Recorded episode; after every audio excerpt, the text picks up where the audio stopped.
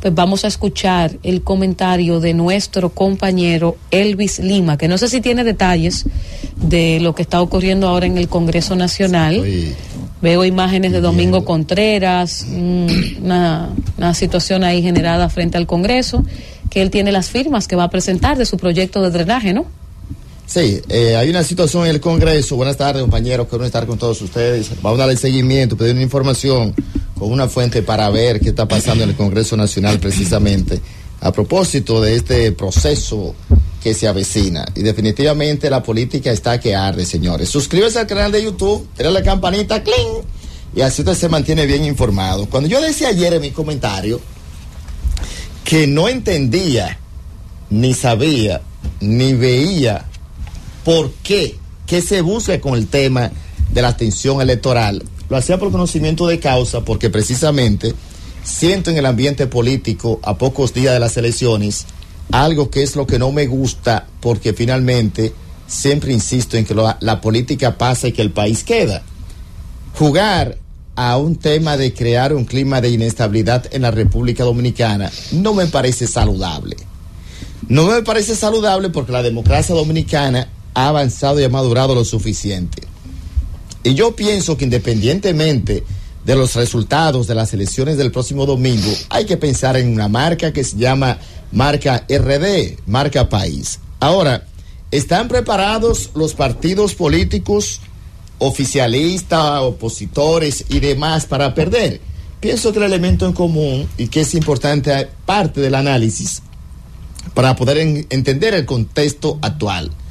Los países de América Latina y la mayoría de los partidos cuando van a una lucha democrática es normal el tema de perder y ganar, porque precisamente es el ejercicio democrático.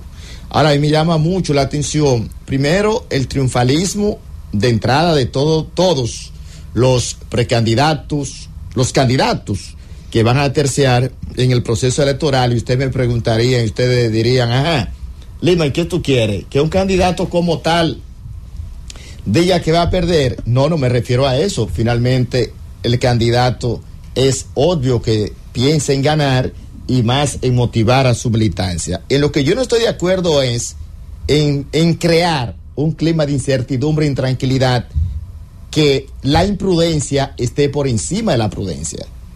Y si nosotros permitimos que la imprudencia esté por encima de la prudencia, entonces estaremos enviando un mensaje muy peligroso de cara a las elecciones del próximo domingo. Ya no podemos hablar de que, ah, que del 18 de, de febrero, no. Ya las elecciones son el domingo. Y yo pienso que los partidos, sobre todo la oposición, tiene que enfocarse justamente en lograr mayoría de votos, oigan bien, lograr mayoría de votos para entonces poder ganar las elecciones. Pero tienen que dejar que el proceso fluya, tienen que dejar que la gente salga a votar, tienen que crear las condiciones de que permita que le cuenten los votos, porque los votos hay que contarlo, hasta con un cuaderno petete. ¿Ustedes se acuerdan del cuaderno petete que había que tú sumabas, retaba, que tenía eh, una P grande que decía petete, un cuadernito famoso? Entonces, a los procesos electorales en la República Dominicana, los últimos procesos han sido muy tensos.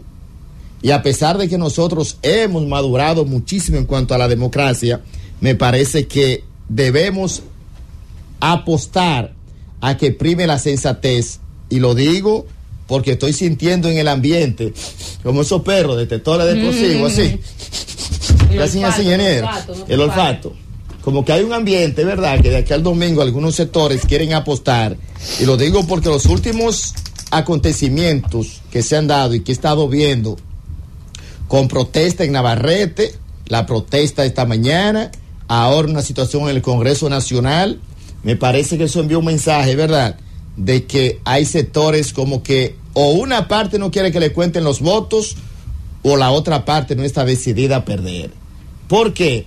Porque lo normal, faltando horas para las elecciones, ¿qué es lo que dice el protocolo del ABC? Que tú estés concentrado en la logística, en armar y tener preparada a tu gente para llevarla a votar. Y por eso ayer yo decía que pasó esa percibida, que lo veíamos casi muchacho, un candidato prudente, decente, con otro nivel de, de preparación. Víctor Fadul, cuando decía que yo gano a la buena o a la mala. Señores, a la mala aquí nadie va a ganar, lo decía ayer. A la mala aquí nadie va a ganar. Y además de eso, hay antecedentes. Me gustó una frase de Gonzalo Castillo cuando dijo en las elecciones pasadas, yo estoy tranquilo. El que está ganado no pelea. El que está ganado no pelea, decía Gonzalo en el 20, y eso es verdad. Entonces, pero para tú estar ganado hay que esperar que se cuenten los votos. Y lo digo porque siento en el tema de la Alianza Rescate RD algunos movimientos que me parecen raro, inusual, a pocos días de las elecciones, porque señores, hay que esperar y ser paciente. Y sobre todo, ahora en estos tiempos tan modernos, donde las redes juegan un papel fundamental, yo pienso que la gente, señores, vamos a apostar a la información y verás, es bueno que la gente nos esté escuchando, vayan a fuentes confiables el tema de las noticias falsas, que los procesos, no solamente en la República Dominicana, en América Latina, en los últimos procesos electorales se han dado situaciones en esos países, con la diferencia que allá hay un régimen de consecuencias. Arriba fue en España. En España fue en el proceso pasado que se dio un caso de una noticia falsa y, ese, y la persona fue condenada. Fue condenada en España por el tema de la noticia falsa. Y si nosotros no creamos las condiciones de lo que se llama credibilidad, de que el, ciudadano puede estar informado, pero informado de manera veraz.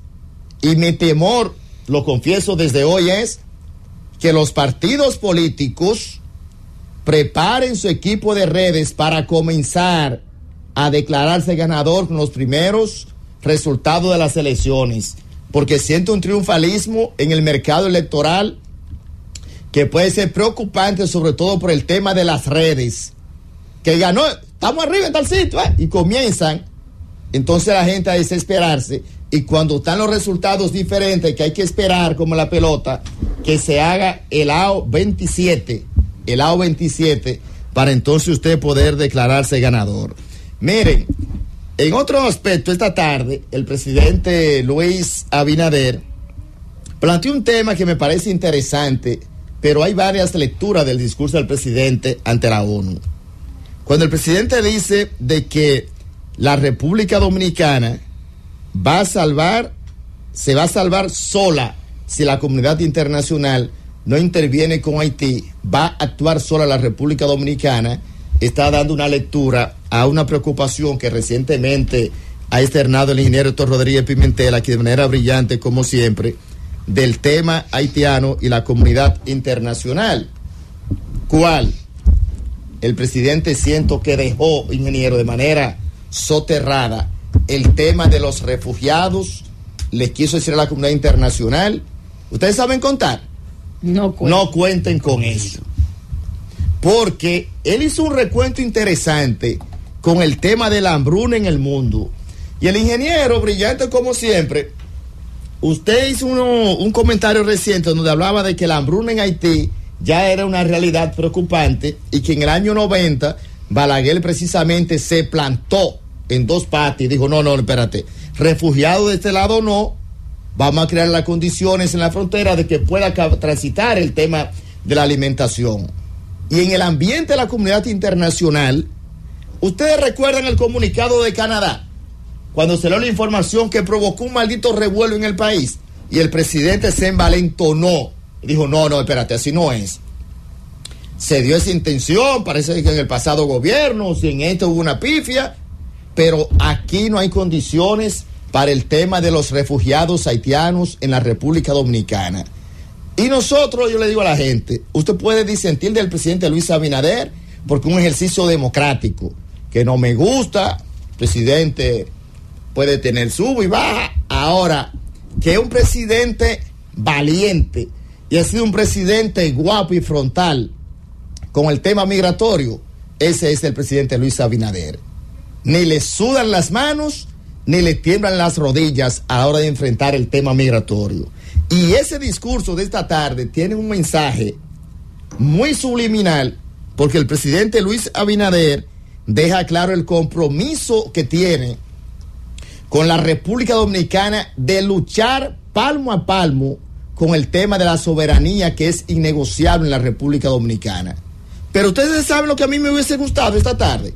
Atiendan lo que yo le llamo la doble moral política. Ustedes ven por qué los países que tienen institucionalidad y la política tiene líderes formados con una visión diferente, como siempre plantea Juan, Juan Reyes, el escenario diferente. A esta hora, con ese discurso, PLD, Fuerza del Pueblo, PRD, el mismo PRM y todos los partidos como tal debieron abrazar este discurso del presidente.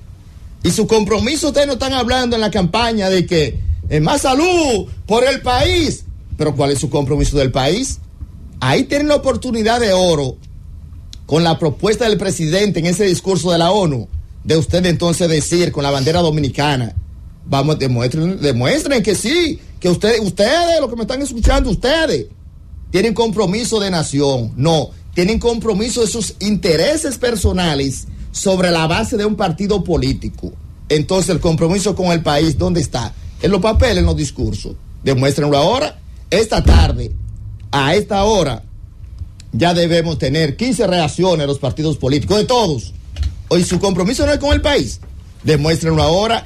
Haití es una realidad que nos da a nosotros en la cara con la fuerza de un huracán. Se necesita soberanía, nacionalidad y compromiso de nación. Y si ese discurso del presidente, como lo es, encaja esos tres elementos, entonces pensemos en el país, apóyenlo. Ah, no, sale más barato rechazarlo, criticarlo, con tal de buscar 15 o 20 boticos, 18 20, pensando en febrero, mayo y demás. ¿Y el país para cuándo? No hay compromiso de nación con la oposición. Apoyen eso si le interesa el país. Ya, Francis.